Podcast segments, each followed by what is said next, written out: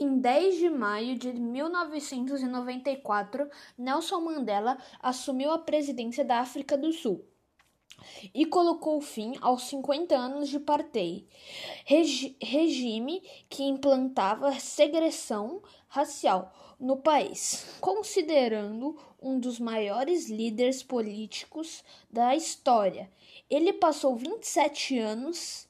na prisão por lutar contra o racismo e em 1993 conquistou o Nobel da Paz. Em suas, em suas memórias, ele descreve seu trajet, sua trajetória com detalhes explorando sua infância, o, in, o início do desenvolvimento de sua con, consciência